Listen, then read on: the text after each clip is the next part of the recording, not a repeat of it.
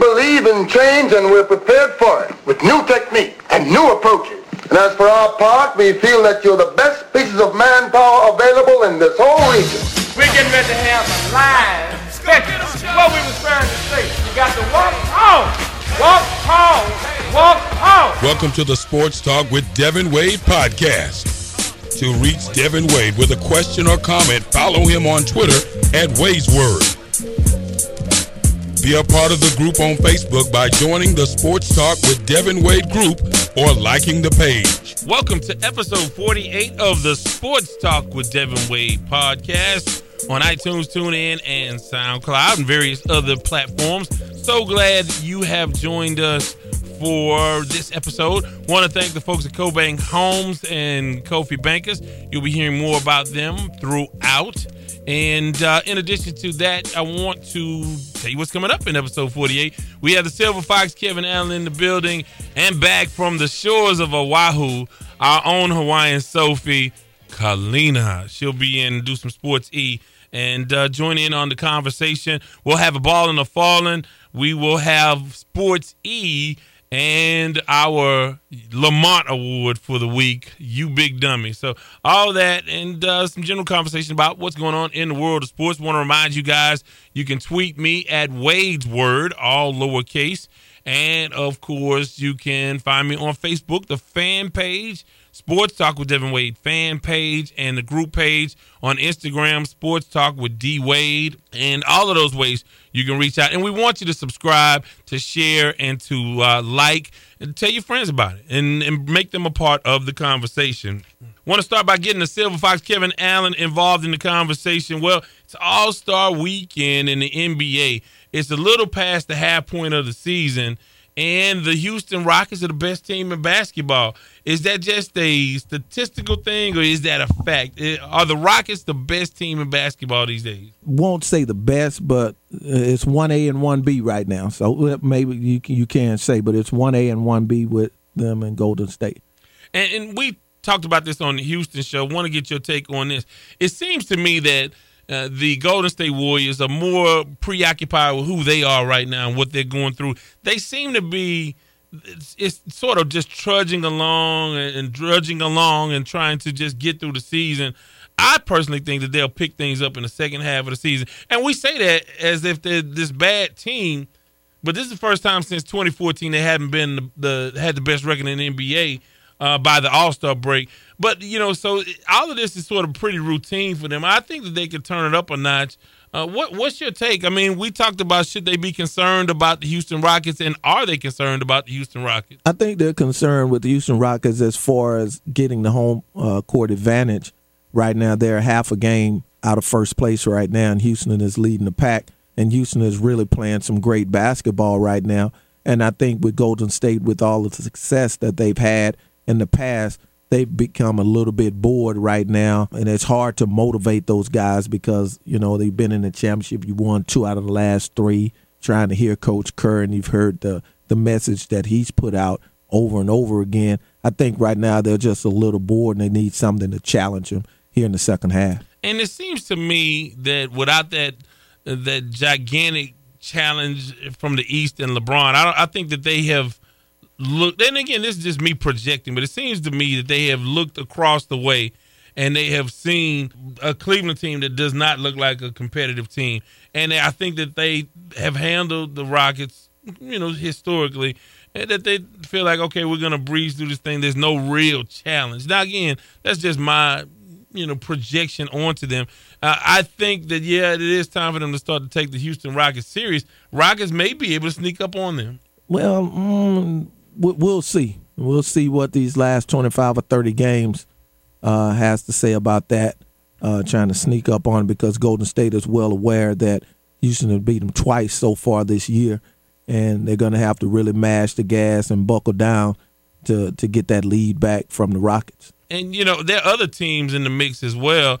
Uh, but I want to go turn to, to Cleveland right now. Cleveland with all the new pieces, feeling really good about themselves. Uh, just a nice boost of energy. Life is good in Cleveland again, and people are feeling like, okay, yeah, now the ship is righted. They've worked their magic, and LeBron will be back in the finals again. What's your take on what's going on uh, with that Cleveland Cavaliers team. Obviously, big wins against Boston, big win against OKC. Uh, what are your thoughts about LeBron and his the, the new look Cleveland Cavaliers? Well, the new look Cleveland Cavaliers look pretty good right now because, like we shared on the Houston show, uh, they've become a lot younger. They're more athletic. They can get up and down the floor. They're defending better. So uh, I want to see in the next couple of weeks what they're going to look like because right now they are on a high. And when you're playing on cloud nine, you're doing a lot of things. So now I want to see because they're jacked up so I want to see in, in a couple of weeks will those same shots that they're making now will they fall? I know they're going to defend better, but uh, are those shots still going to fall from Jordan Clarkson? Rodney Hood is a streaky shooter. J.R. Smith is streaky as well. So and then what is going to look like when Kevin Love is back in the mix? It's going to look great. Uh, he's going to be a, an integral part uh, with what he does. He rebounds the ball well. He can stretch the floor as well. So that does give LeBron that angle where he can get to the basket a little bit easier because he can kick out and he's got those shooters that he so desperately needed uh, with Jordan Clarkson and Kevin Love can knock down the tray ball and if J.R. Smith is on, then you have that other guy that can get you those threes uh, and match Golden State. So now give me the dark horse team. Take the Rockets, Golden State, and Cleveland out of it. Give me the one or two dark horse teams that could jump up and, and maybe make a surprise run into and get into the NBA finals? Well, I really don't consider them a dark horse. Uh, we, we're still overlooking Boston. Right. And Boston is still right there in the well, mix. you're overlooking Toronto, actually, but yeah. Also, I mean, uh, uh, and I say, you know, I did use the term dark horse, but they, yeah, like you said, they're not really a dark horse. Right. Uh, although again, they've not proven that they can beat Cleveland in the playoffs. Well, right now you you got you, you well you have you have uh, Boston that's right there in second place. You know, they hit a, at a bad streak right at the end before the All Star break because you, you really need that break. You've been going hard since training camp. Your legs a little bit tired. You know, you have some injuries there. They've added Greg Monroe and trying to get him acclimated into the system. So they're still right there. I'm not quite sold on Toronto because of the the history that they've had and, and, they may be the one that can sneak up on on Boston or or Cleveland, and then over in the West, you know, on any given night, anybody can win over there. Minnesota is what still I'm saying, solid. Who can win a series? Uh, I mean, uh, who? What teams can beat the Rockets or, or Golden State in a series? And, and I know, and that's what I'm saying. I'm, I'm I, I would say Minnesota's still there. They're to me, they're a sleeper because they they can play defense and they have some young guys and Coach Thibodeau over there does a great job. But my guys, are still like OKC. They're they're scary when you look at Russell Westbrook, Paul George, and Carmelo Anthony, and then the one that everybody overlooks is Steven Adams. With those guys in the fold, OKC is still that that one that can go get a series from one of these well, guys. the team that I thought would be the second best team in the Western Conference has been beat up by injuries. I mean, primarily injury to their star and Kawhi Leonard. What does San Antonio have left in the tank? Well, they still have a lot left in the tank. Whenever you have Gregg Popovich leading your team, you, you're going to be in the middle of it because he he's a, a, a masterful tactician and he can he can go in and make those adjustments. Like I said earlier, you have uh, the the Murray kid that's leading them at the point guard, which is he's just in his second year, and you have Kyle Anderson, who's relatively a, a role player he's starting. You have, like I say, L.A. LaMarcus Aldridge is playing out of his mind right now. He's really carrying that basketball team, and Paul Gasol is just solid. So you really don't have any outstanding players there that's really flashy, and Pop is still getting the job done. I think they're sitting in third right now, I think, if I'm correct. So in order to have Kawhi Leonard out, and that's your guy, and you're still sitting in the third spot, if it's some way that you can get him back the last 10 or 15 games of the year – and kind of get him some games on this belt, you can be scared. Yeah, and I still think that they'll have something to say about it, especially whoever the, the number two team is in the West will probably have to deal with them. I don't think San Antonio can catch the Rockets or Golden State in the standings. Nobody uh, or OKC. And I thought the with the injury to Boogie Cousins, that kind of diminished what could have been an interesting first round matchup for one of these teams. Um, but I think you know with that team being so banged up that they they're no longer a, a threat. Uh, I want to ask you, do uh, uh, well, and we'll get into the New Orleans Pelicans a little bit later on. I want to ask you. We got into the conversation about, and, and I know this is a national show, but it's been a big deal in Houston, the Houston Astrodome, And I mean, like I said, I, I want to reiterate and stress the fact that this is a, an important, iconic, historical building for this city.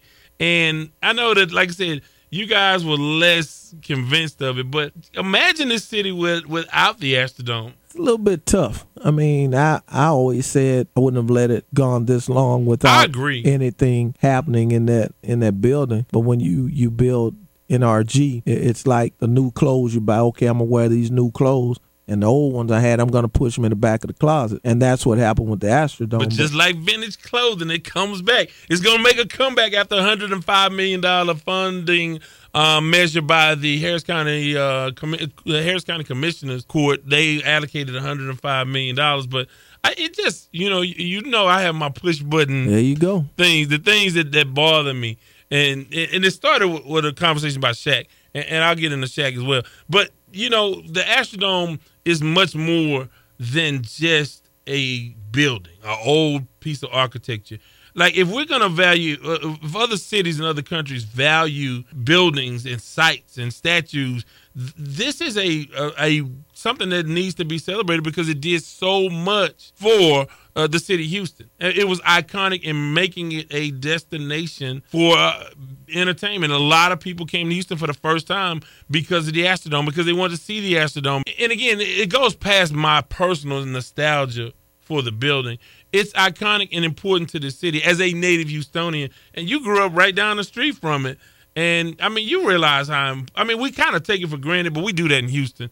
I mean, we don't value anything in Houston. Like, there's nothing historic that we celebrate in Houston. I mean, they even pulled up the bricks in Freedmen's Town. They don't they don't care about anything in Houston, man. Cemeteries go overgrown, you know, historic cemetery. We don't care about anything.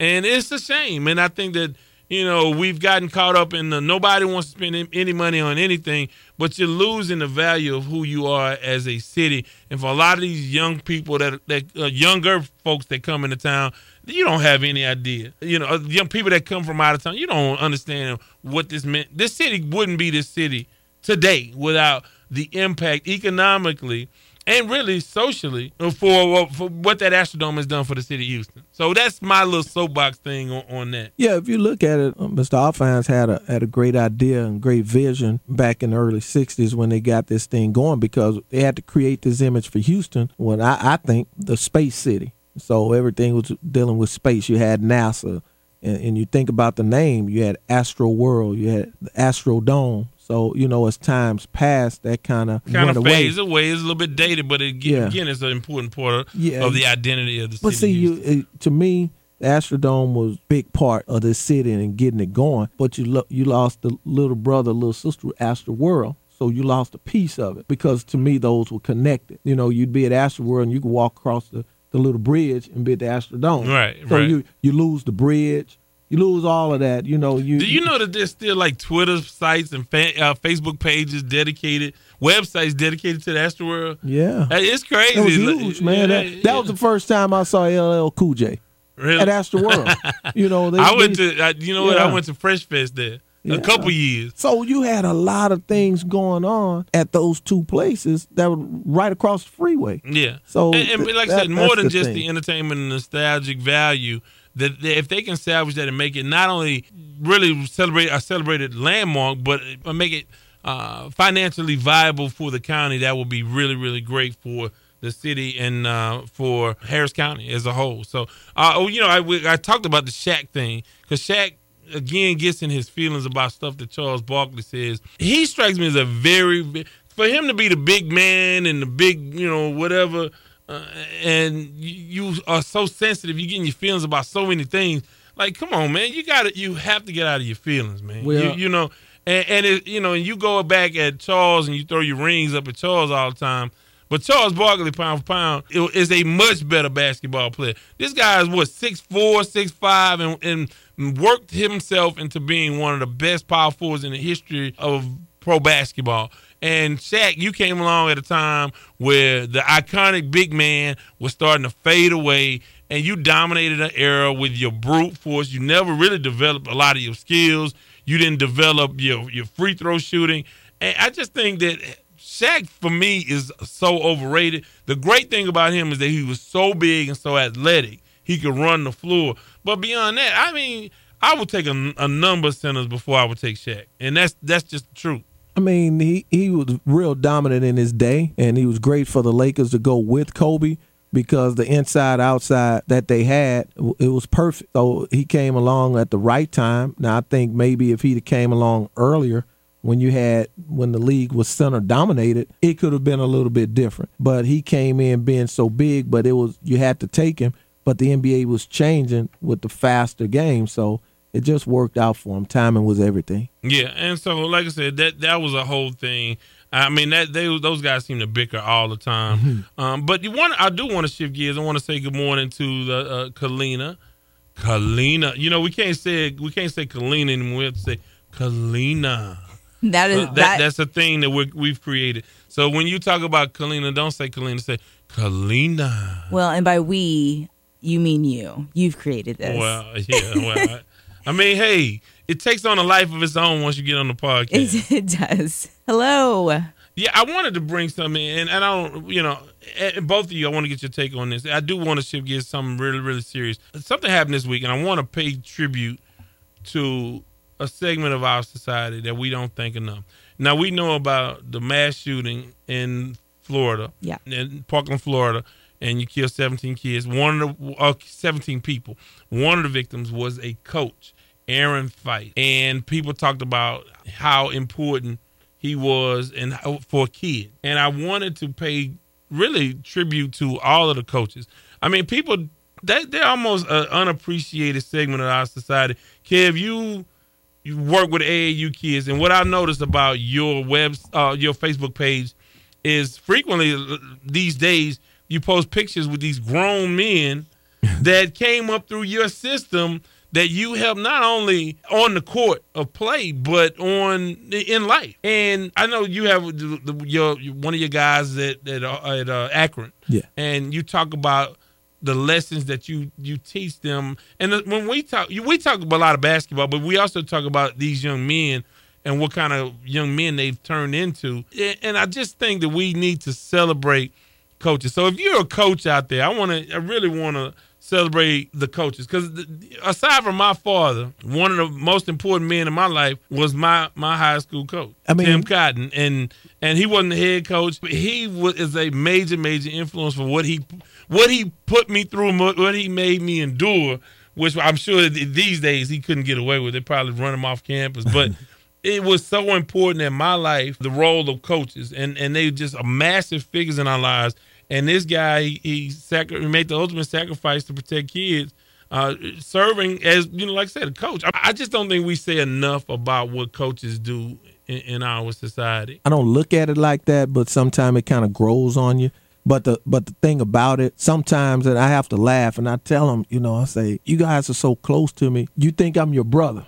No, they don't think of you as a brother. Hey, you, you are go. definitely a father. There you go. I said, no, grandfather. no, no, because it's crazy.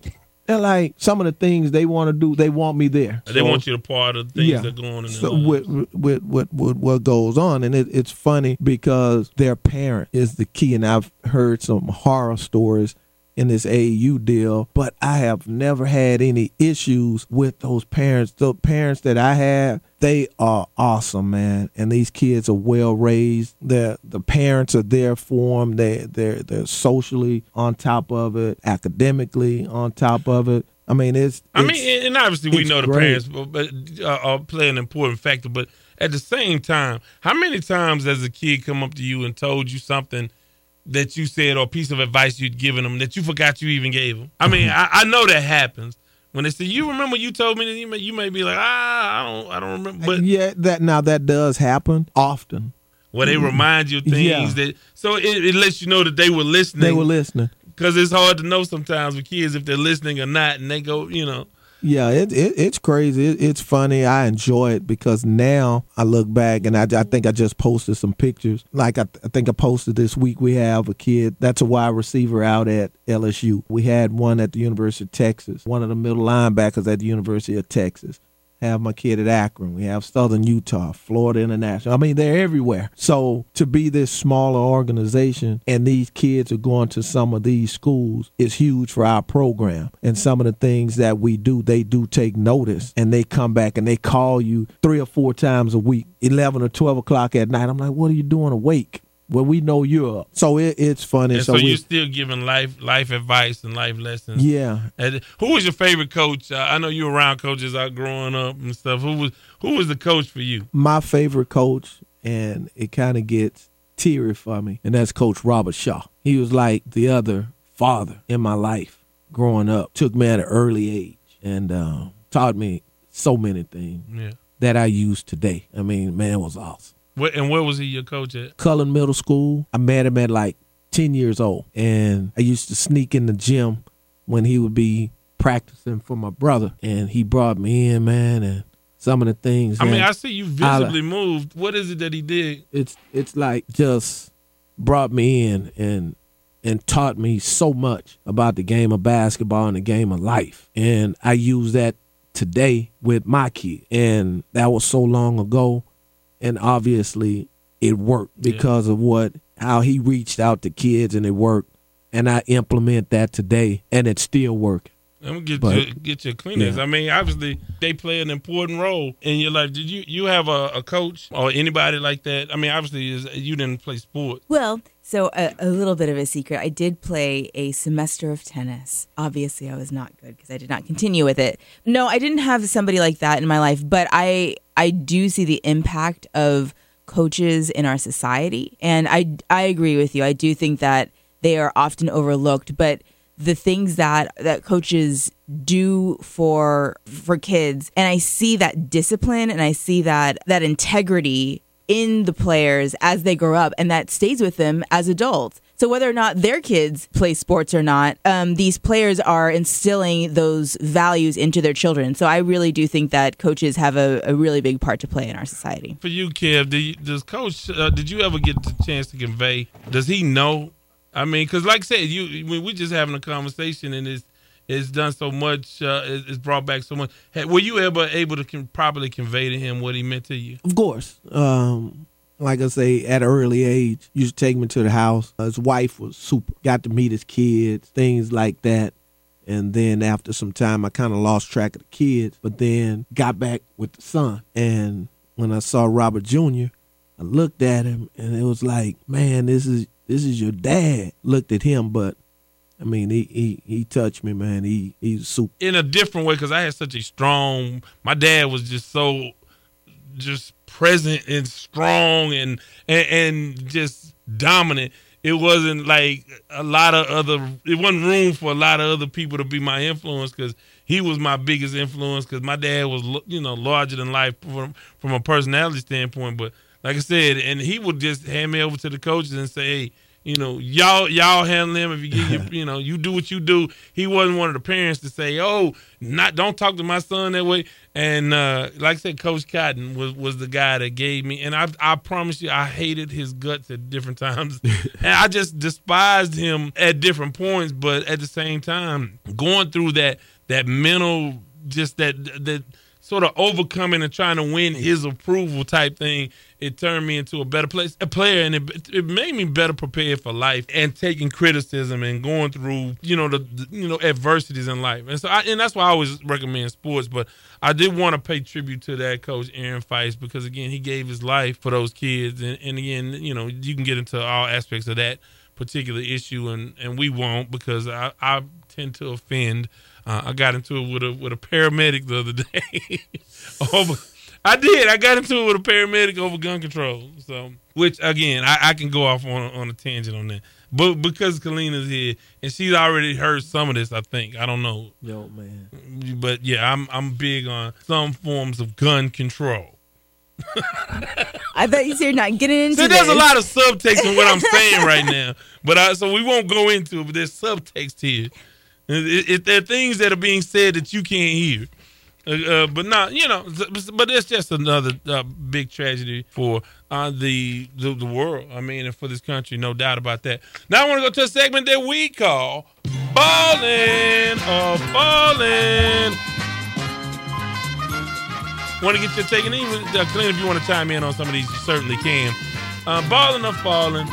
Johnny Manziel comes out this week. He's trying his, his reclamation project. He's he's gonna make his comeback. He's gonna play spring football. He announced that he's bipolar. He recognizes some of his real real problems. He's getting treated for all of those things. He's getting himself turned around. Is Johnny Manziel's Johnny football balling or falling? Johnny falling. Johnny's got to get himself together. Ah, At one point, I was Johnny Manziel. I, I love watching Johnny play, but Johnny kind of thought he was bigger than the game. And right now, Johnny's falling. I, I hope he gets another shot because I, I always want these guys to get a legitimate shot so you can legitimately see what they can do on the field.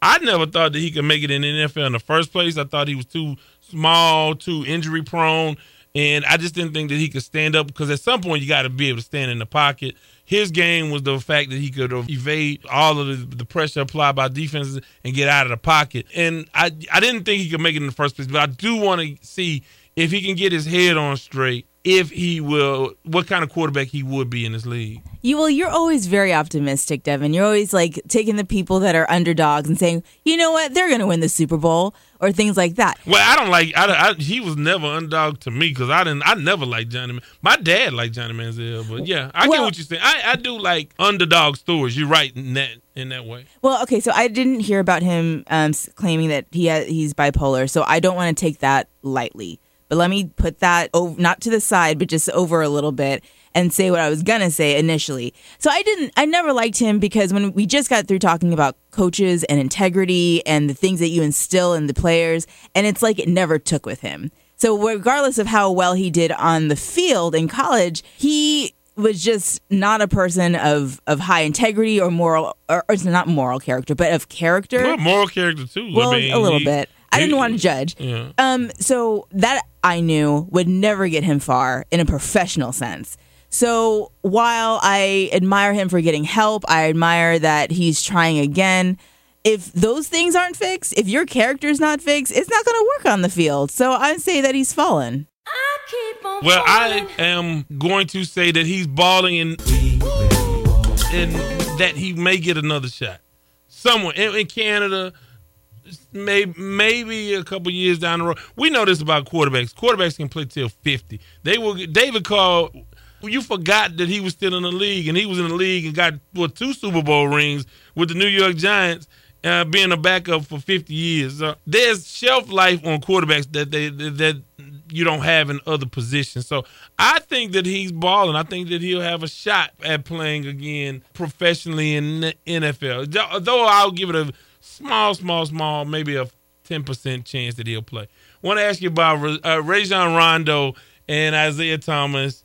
And I, I want to ask you: Is Rajon Rondo balling or falling for standing up, uh, for really carrying on this beef, standing up for Paul Pierce and this retirement thing? And let me set the stage for folks. So they were going to have a tribute day to Paul Pierce for the Boston Celtics. Then they end up with the trade in the offseason of Isaiah Thomas they wanted to pay tribute to him and what he did. He went through a lot with that organization, and he really excited the fan base. He lost his sister, came back. His sister died during the playoffs. He came back and played. He was really like he had that emotional connection with the folks of Boston, much like you remember Kim Peratt here in Houston, yeah. like just like that. And they wanted to pay tribute to him on the same day, and he backed out before it got going. But a lot of old Celtics and were offended, and even Paul Pierce was offended that they would salute those guys on the same day.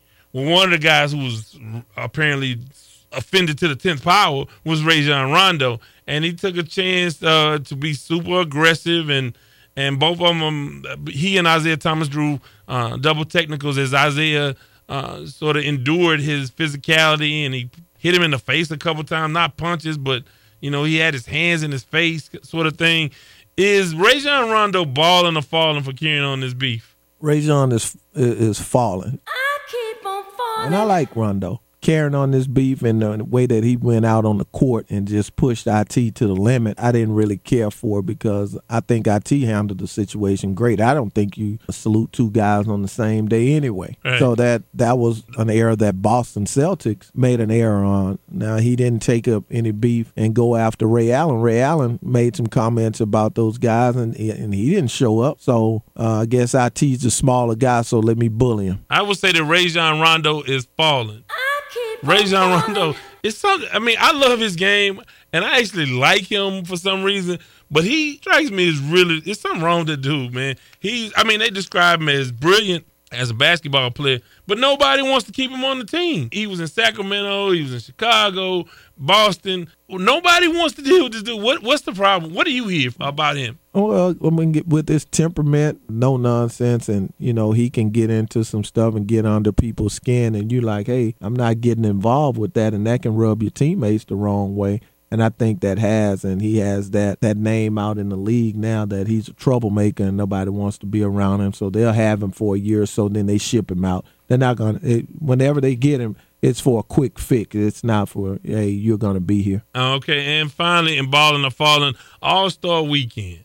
Now I've been to four or five, maybe four or five All Star weekends, and I want to say ask you: Is All Star Weekend balling or falling? We could do it a couple different ways. You could talk about the the, the party scene, which I think that is balling, balling, balling out. But or you could talk about the festivities uh, with the All Star Game skills, uh, the what is the World versus USA game, and then the All Star Game itself. Is All Star Game weekend balling or falling? I think it's balling. Mean, because of the parties, and I mean, it's just a social deal. Everybody go out, hang out, kind of get a break in between the uh, season. The festivities are great. I like everything but the game. I really don't care for the game. Game may be better this year. Well, Maybe well, better. I'm holding out hope yeah. that the game will be better. And I say, I keep saying this: if they go all or nothing for the winner share of the All Star game. I think that that may up the ante a little bit, and they can play with a little bit more intensity. Now you have the players pick teams that could add to the intensity. I don't know. What, what, I- Well, we'll see after this this game because to me it's like a trial right now. But from past history, the game is terrible. I'll watch it just to see how it's going to go. If the intensity is a little bit different and they're playing defense, then I'll watch it. But if it's the same thing, I'll change that channel. But like I said earlier on the Houston show, tonight's my night. Uh, the skills challenge, Slam three point slam Now that's what I think. LaVine uh, was the guy that really brought that game back. What was the He and Gordon. He, and Gordon, man, a couple years ago. That was phenomenal, mind blowing stuff that I had. Ne- I never thought that I you could see guys do what they Yeah. were able to do. Uh, your favorite dunk winner of all time? Who was your favorite dunk? Uh, you know, It- the it- slam dunk winner. it- it's tough because Kenny Kenny uh, Kenny Skywalker won here in Houston one year. yeah, that was terrible. But I, I mean, Dominique Wilkins is He was robbed, by the way. Yeah. Jordan never should have beat him at what eighty eight. yeah. And, That look, look, that was in Chicago too, right? Of course. Dominique, man, Dominique beat him. But man. Dominique beat Spud as well. well, I, so I would have gave it. he's Spud. got run, but see, he's getting robbed. Uh, my though. favorite, my favorite is Spud Webb. My, I think my favorite slam dunk winner is, Spud Webb. I, I think so. I, I, I mean, you think about some of them. Vince Carter was phenomenal. Oh my God, But these guys, Unbelievable. Gordon and and, and Vince is the best that I've seen at it. But and Dominique a close second. I don't know, man. I don't know. That's tough. I mean, and then people, of course, are gonna say Jordan. But what these guys are doing, do not. Sl- if they were bigger names, if they played better, if they were stars. See what made you know Carter and Jordan and Dominique so big, and even Dr. J. These were the mega stars of the game to begin with, and then they entered this contest and, and got some, you know, it's made it mythical almost. With these guys, if they had better names, I'm telling you, man, we if you just look at what they did dunk for dunk, it was amazing what they did a couple years ago. It was just unbelievable. I never seen anything like. I really laughed and and enjoyed that slam dunk contest in a way That was the best that I hadn't enjoyed a sporting event in a since, while. big- since the Michael Jordan and Dominique Wilkins type showdowns, that was probably the best That- that yeah, I've seen. yeah. That was awesome. So with that, we both agree uh, All Star Weekend is balling, and we're gonna take time out now and wrap up the first half of the show. Coming up uh, in the second half, some Sports E with Kalina, and we're gonna give out the Lamont Award. And of course, this is episode 48 of the Sports Talk with Devin Wade podcast on iTunes, TuneIn, and SoundCloud. Sports Talk with Devin Wade wants to thank our sponsor, Kofi Bankus and CoBank Homes. The vision at CoBank Homes is simple, and it stems from the belief that clients can trust CoBank to guide them to realize one of, if not the single largest investment decision they will ever make their home. CoBank simply looks to build lifelong relationships through service. They do this by using faith, knowledge, and technology to guide clients through the process of achieving their real estate goals. Be it buying, selling, or investing in real estate, contact Kofi at 832 757 7950. That's 832 757 7950. CoBank Homes through Keller Williams. LL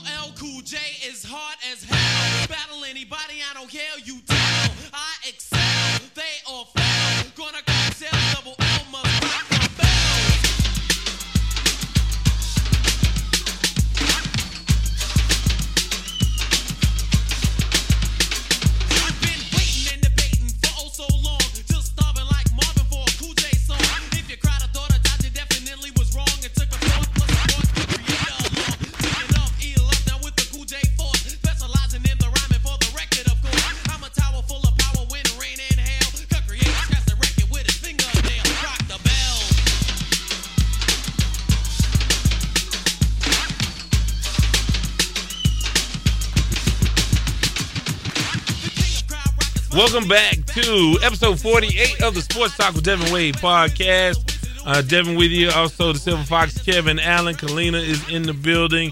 And uh, Kalina, Kalina, uh, want to start a, uh, want to do a segment with you and, and Kev for that matter called Sports E. This week in Sports E. Entertainment. Entertainment. The E is for entertainment. This is where we uh, sort of combine the worlds of uh, sports and entertainment. Want to ask you a couple of things. Now, this is a big weekend. All Star Weekend is a big thing, uh, a huge deal uh, with celebrity and the, the athletic worlds colliding. So you and, and now it's in LA this year, so it's really really big. We already saw last night or yesterday uh, Jamie Foxx being interviewed. Uh, he was playing the celebrity basketball game, which I Kev, do you ever watch that the celebrity? I know Kevin Hart was big into that thing for a while, but anyway, he, Jamie Foxx was warming up, and Michael Smith from ESPN was trying to interview him, and he crossed the line. He asked about Katie Holmes. Now, Katie Holmes, for those of you who don't know, is Tom Cruise's ex-wife. It was that was the woman he had locked up in exile, practicing Scientology for years until she escaped. And that'll be a movie one day. But you know, wh- which is weird when you think about this. Jamie Foxx was in the movie. What was the movie with he and uh, and Tom Cruise where he won a Collateral. Award? Collateral, where he played. They were co-stars together. Yes. At the time, I think Tom Cruise was still with Katie Holmes. Yes. Now for years now, secretly, Holmes uh, and Jamie Foxx have been dating. Michael Smith took the opportunity to ask about that, and end of interview. Did you see that? Oh yeah, it was it was hilarious. You know, and I know we talked a little bit about this, and I know you have a different take because you are from the media side. But here's the deal: you got to shoot your shot. Because if Jamie would have responded to the Katie Holmes stuff either negatively or positively, like that is fodder. We could be eating that up. So I I do not fault Michael Smith for going for it. Yeah, Jamie walked out of the interview. I also kind of blame Jamie because they started like holding hands, Katie and him started holding hands on a beach. Well, now your secret's out, bro. Now we're going to ask. So, you know, I thought it was hilarious and uh, good for Michael Smith for trying. Well, see, I said that I thought it was a bad idea because, uh, like Kevin said, you you damage those relationships and people don't trust you anymore. But the other part of that is you're not dealing with an athlete who you may be able to trip up on some things. Look, Jamie Foxx has been in the spotlight for 20 plus years. He is in the middle of this all the time. He's been in countless interviews. He knows how to avoid and evade. And I guarantee you, if people told uh, ESPN not to ask any Katie Holmes questions, But so you know, I mean, yeah, he burned a bridge, but Jamie Foxx isn't in sports. So what? He does a, a celebrity game once a year. He doesn't have to interview Jamie Foxx anymore. So you just got to go for it. Yeah. Well, I mean, he went for it and he he, He got lost. stoned. you He took an L, and that's okay. Well, you know, you you were in Hawaii for what a week. Yes. How, how was that? How was Hawaii? Um, Is- how was our 50th state? uh, Or they is- 49th state? Was Alaska 50 or Hawaii 50? I don't know. See, this is how dumb we are as Americans. I blame the school system for the reason why I don't know if, if uh, Hawaii is 50. I Alaska think it's 50. I Yeah. think. Yes. Uh, it is beautiful there, as always. Yeah. Your uh, family's from there, My family's from there. I'm the only Texan, Texan born. Yeah. so you got lucky. Oh yeah, totally. I stayed I stayed in my grandmother's house. I didn't have to pay anything. No hotel fees. It was wonderful. Yeah, whatever. Uh, Now, what sport do they like? I mean, what is there something weird about their sports taste over there? Do they like the same things we like? Uh, they like the same things. Um, you know, they have a lot of Hawaiian pride, so the Hawaii uh, University of Hawaii football team is big for them there. Uh, you know what they have, which is really weird. Um, high school lacrosse is really big in high school. It's it's big in the suburbs here. It's not an urban sport. It's a suburban sport. Some of our private schools in the city of Houston have really good teams. Yes, no, they do, they do. So they have lacrosse, a lot of soccer there. Um, I, yeah, I wonder about that because again, they're so far from the mainland. The other thing I want to ask you about with the Olympics, has, has anybody seen any of the Olympics? You have you you caught some of it, kid? What what what? I mean, I caught a your little. I kind of caught a little bit of it. It's kind of interesting to see the got what you call it the, with they're on that little bitty board, the luge whatever. or it the skeleton? You know what I'm speaking? It's a it's a little board. To, yeah, and I'm like, No, what is- you you talking about where they slide? where the, they the- slide. slide the stone. Is that what it is? I'm like, man, this is. I've never seen that before on a little bitty board like that. I'm like, where where did this come from? Wait a minute. I mean, wait, let's make I- sure we talking about the skeleton. It's same a little board like this. and what happens? They're coming down the the. Yeah, they, he's talking about the is that? luge, the luge or the skeleton. What I, I don't know what the name of it because Yeah. it was interesting. But I, I've never seen that the board So that have small. you never watched the Winter Olympics before? Man, I like speed skating, Yeah. things like that. Uh, that that's the my. luge is, is or, or or the ones where they're coming down the slope and they go up in the. no, you like that from Wild World of Sports, There right? you go. The ski yeah, jumping. The ski jumping. I, I like those I like ski things. jumping too, because that's. But with the luge, what's amazing about that and the skeleton is, you are about what 18 inches off the ground doing 80 miles an hour. At that top speed, they're like 70, 75 miles an hour, 80 miles an hour going through that. Can you imagine doing that 18 inches off the ground? It would be like riding underneath your car. We take some of these winter sports so for granted because they're so good at it. Coming downhill on a snowboard at 50 miles an hour is amazing.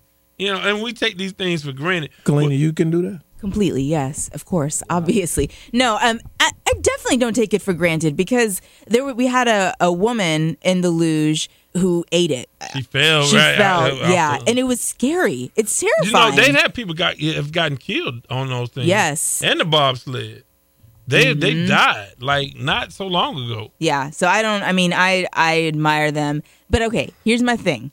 I I watched a little bit of it. I like the ice skating. I know some of these things. I would argue are not sports. They're all athletic, but like when we talk about what did you just say, the snowboarding. That's Yeah. not. That's very subjective. There's not a an objective. Tons of object, objective elements to it. So I wouldn't classify it as a sport. So I like the well, I things. mean, w- w- I wish one of you talking about when they do the half pipe thing, or you talking about when they race downhill over the moguls or whatever. Oh no, no, the half, the half. The half pipe. Yeah, that's that that the sort of X game stuff. I'm not as big a fan, although they do the 360s, eight, the 920s, or whatever. I mean, that is amazing. I would say it's a sport. It's just not my kind of sport. I mean, I'm not a big fan of it. But you bring up ice skating, and this is the one I wanted to ask you about. this was in the ice dancing competition, right? Which I don't know. There's a distinct difference. You're dancing on skates as opposed to, I, I, I guess, you don't do all of the jumps. I don't Okay. guess. And well, it seems as though a duo, a male female couple, were reprimanded for some of the moves they do did during the ice dancing. They said that they were porno moves. So they Oh. had oh, it was bad. and I have to show you the video.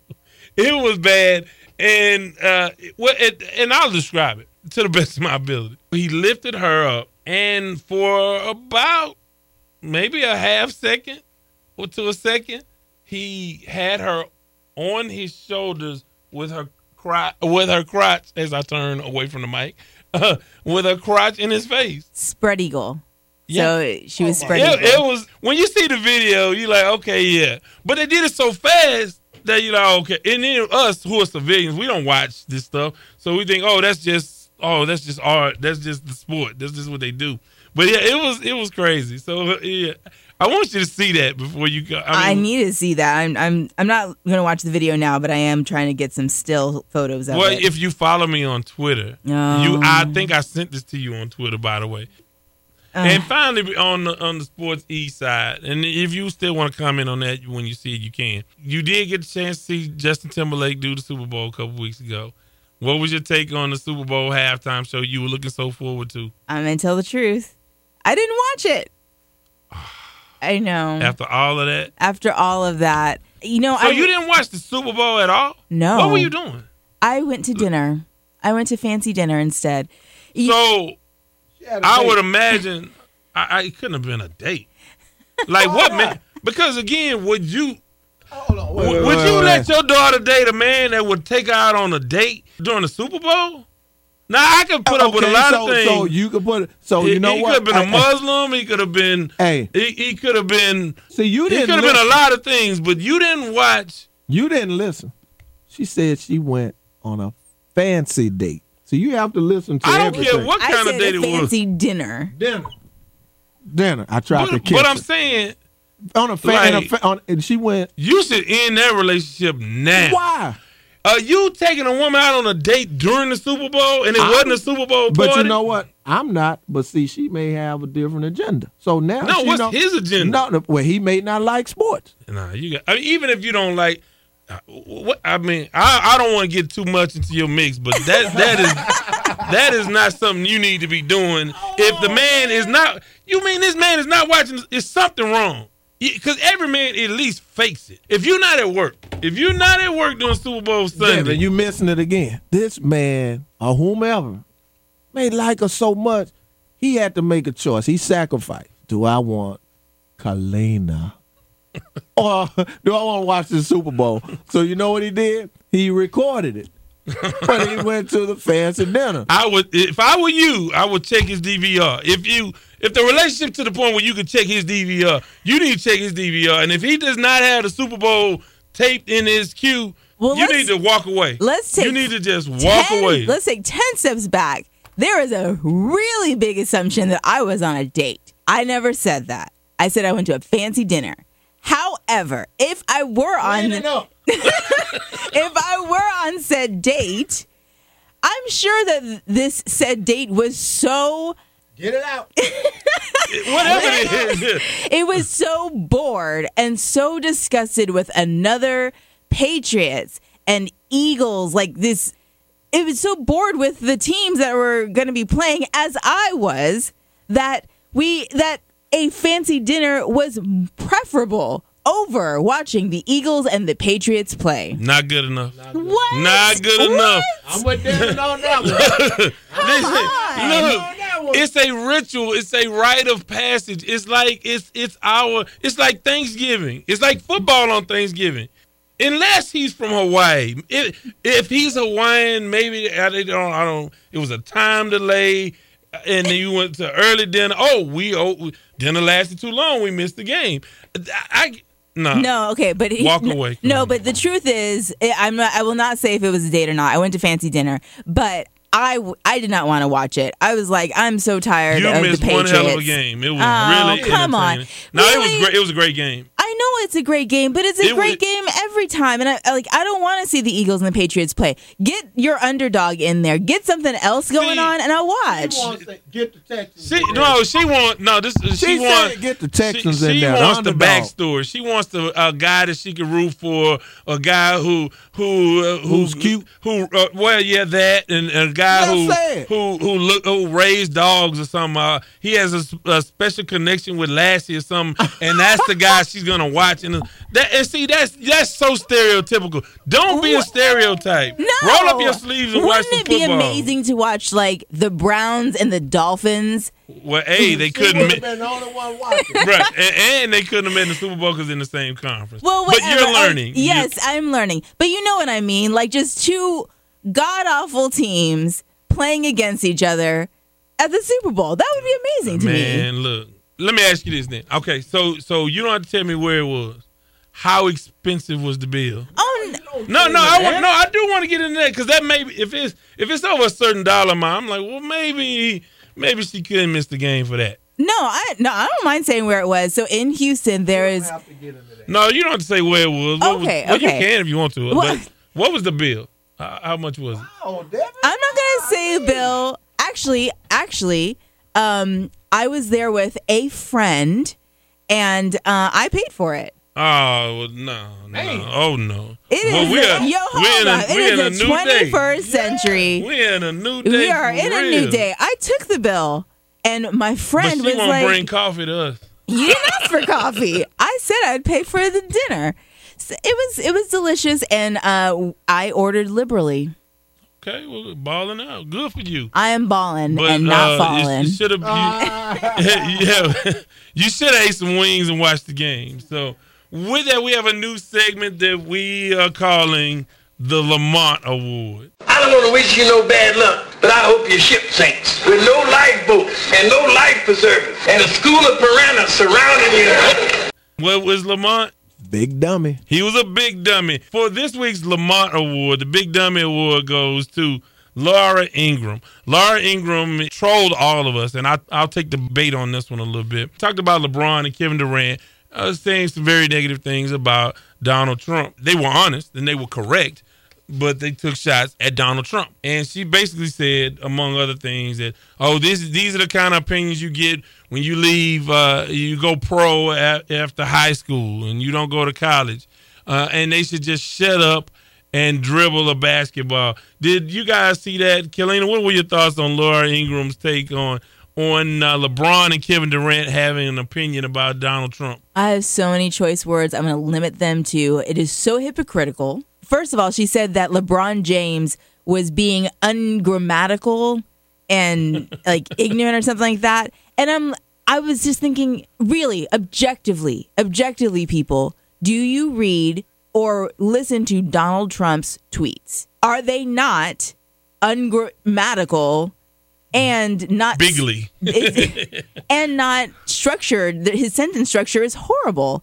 So why are you talking about LeBron James when your president, your president chick, can't do the same thing? And she referenced the, the language because they did use profanity in it. Well, hey, hello, hello. How many? How many? She called it R rated. It was like two words. So grabbing women, you know, by Oh. whatever. That's not R rated. You mean, and you can on. turn on any station and listen to it. And I, I love that uh, what she said at the very end that it was a lesson for kids.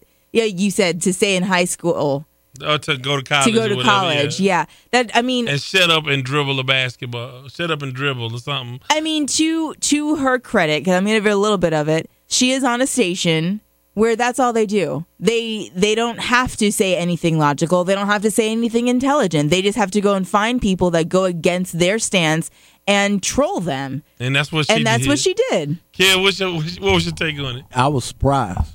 I mean, I am not surprised. I mean- I and I know deep down you weren't surprised, surprised. No, I mean to say things like that, just shut up and dribble a basketball, and, and you know, there's no backlash on her. You know, it, Well, there was some Twitter backlash. She Yeah. she caught the business. One of them was about how much, uh, and, and what I didn't like is to discredit and dismiss LeBron like he's just a basketball player. Right. This guy is, is uh, running an empire now. Co-produced The Wall, a television show uh, that one of my tweeters brought to my attention. He's a part owner of Blaze, the pizza company. He has his own production company in Hollywood. This guy is a a mover and a shaker that transcends basketball. He used basketball to do what all these other things that he's doing. He's a really intelligent businessman in ways that the NBA hadn't seen before. He's the kind of the Floyd Mayweather of basketball. I mean, in the way he's transitioned. Well, maybe in actually, that's taking a shot uh, at LeBron because he's much better than Mayweather. But Mayweather negotiated and made the most out of boxing. What this guy has done is taken his brand as a kid that came out of high school, employed all his friends, Maverick Carter and those guys, and they have built up an empire that they've diversified their portfolio. When the basketball is over, he's more than fine. He's in great shape. So from that standpoint, you you cannot be critical of LeBron at all. Just saying, like I was going to piggyback that part is just saying he's just a basketball player and what he's done and created. Not sure if she does her homework. Yeah, and I think ultimately she just did it for effect, and, and just to do just did it to uh, to get some clicks because she got clicks because I clicked on it. Yeah, and I think I mean I half expected her to call them boy, like the way that she was talking about, which is funny because they directly in that interview talk about Trump's racist comments. She didn't. I mean, she she just didn't want to have a real conversation about it, and that was Yeah, that was the that- and it's situation. a, a selective thing. For that reason, Laura Ingraham is our big dummy of the week. You big dummy. With that, before I let go, before I let go, before I let go, I do want to ask you guys about that. I don't know if you heard. If you want to dislike the Houston Texans a little bit more than you do now, for those of you who are not Texans fans, go and listen to the Arian Foster podcast featuring Duane Brown, where he talks about how he was treated by the Texans organization. I have to say this: Duane and even Arian Foster, to an extent, don't really understand the nature of the game and how cutthroat it is. I mean, they knew they do know now, but because they lived it. But I think that they almost were a little bit naive to believe some of the things or have some of the perceptions that they had about this process. The NFL is a cutthroat deal. But one of the things that he brought out was how after President Obama was elected, Bob McNair took the opportunity to address the team and says, Well, I know uh, many of you are happy today, but hey, we didn't want this, but we'll get through this Obama era. And so it speaks to what we talked about the racial issues that the Texans have and they and how they try to control their image so much. And that's one of the reasons why I have not been a, a Texans fan. Kib, um, much of the same way. I don't particularly care for the Texans because of the Vince Young deal. I'll, I'll just say I didn't think they wanted a black quarterback, and Boy, they got one but they had to get one because it, it saved them. If it was any way possible that they could have went around that, they wouldn't have drafted Deshaun Watson. And I don't really particularly care for the Texans because of the way that they handle it like that. I think they want to control all of their athletes, and it's a certain type of athlete that they draft or they go after on the free agent market. If it's any way that you kind of borderline on that edge, you won't play here. Well, what he said, and, and you have to go back and listen to it, but he said basically everybody else was afraid to speak up when he spoke up against the protest. Uh, when when Bob McNair said we can't let the inmates run the prison, that's when he spoke up. He said because a lot of guys in different points of their career couldn't speak up, and I'm like, "F it, I'm gonna speak up," and uh, and he did. So if you get a chance to check that out, you can. Go ahead, Kalina. Yeah, I mean, uh, I mean, I know that is very specific to the Texans. There's reasons to not like the Texans just from a um, what we do as far as like on the field, but I I lump that into all that Bob McNair stuff into the sins of the NFL. Like when you talk about the owners, when you talk about some of the managers, like it's just all lumped in together. They're all kind of disgusting and corrupt and and we've talked about that before on the podcast but i didn't i wanted to say like there are legitimate reasons to not like the texans athletically but all that other stuff is kind of political Well, if yeah, if the owner is a racist, it's kind of hard to cheer for the, his team, and it's ti- it's kind of hard to put money in his pocket. oh no i'm not gonna put money in his pocket Yeah. Well, I mean, so and there's that. So, um, I thought Kalina had season tickets. no, no, she doesn't go to games. She goes to fancy dinners, Oh, okay, my okay, I, I, my bad. I, Yeah. I, I forgot. and Um, she treats. So, and she- but hold on, don't don't let go yet. I'm amazed you you treated as well at the fancy dinner. David, I might have missed the Super Bowl too. well, like I said, well, you know, hey, there's that. So, how can folks get in touch with you, Kev? they can reach out to me on Twitter at at, at Allen Allen Ron ten. I'm sorry, you can reach out to me. Facebook, friend me. I I go Facebook Live. Devin tells me time, that yeah. I I'm a junkie now, so uh, just try to reach out and, and have a little fun with it. Anybody want to say, say hi to real quick? Uh, not really today. not really today, but I'm gonna leave out here today. I'm going to see if I can get me a fancy dinner, and, do, and I'm gonna leave my wallet at home. There it is. How can folks uh, reach you, Kalina? Uh, I am on Instagram at SoCali. I'm also on Twitter at SoCali underscore S. And, you know, just for my millennials out there, if you have Snapchat, I'm on Snapchat too. It's so.cali. Well, there you go. And those are all the ways you can reach her. Uh, of course, on Twitter for me, at Wade's Word, Sports Talk with Devin Wade page and group on Facebook. And of course, we want you to continue to comment, like, and share the podcast. We have some uh, great guests coming up in the near future.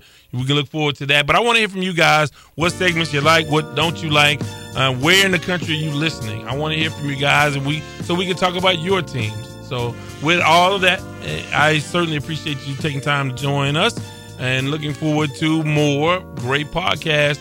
And as always, have a great day.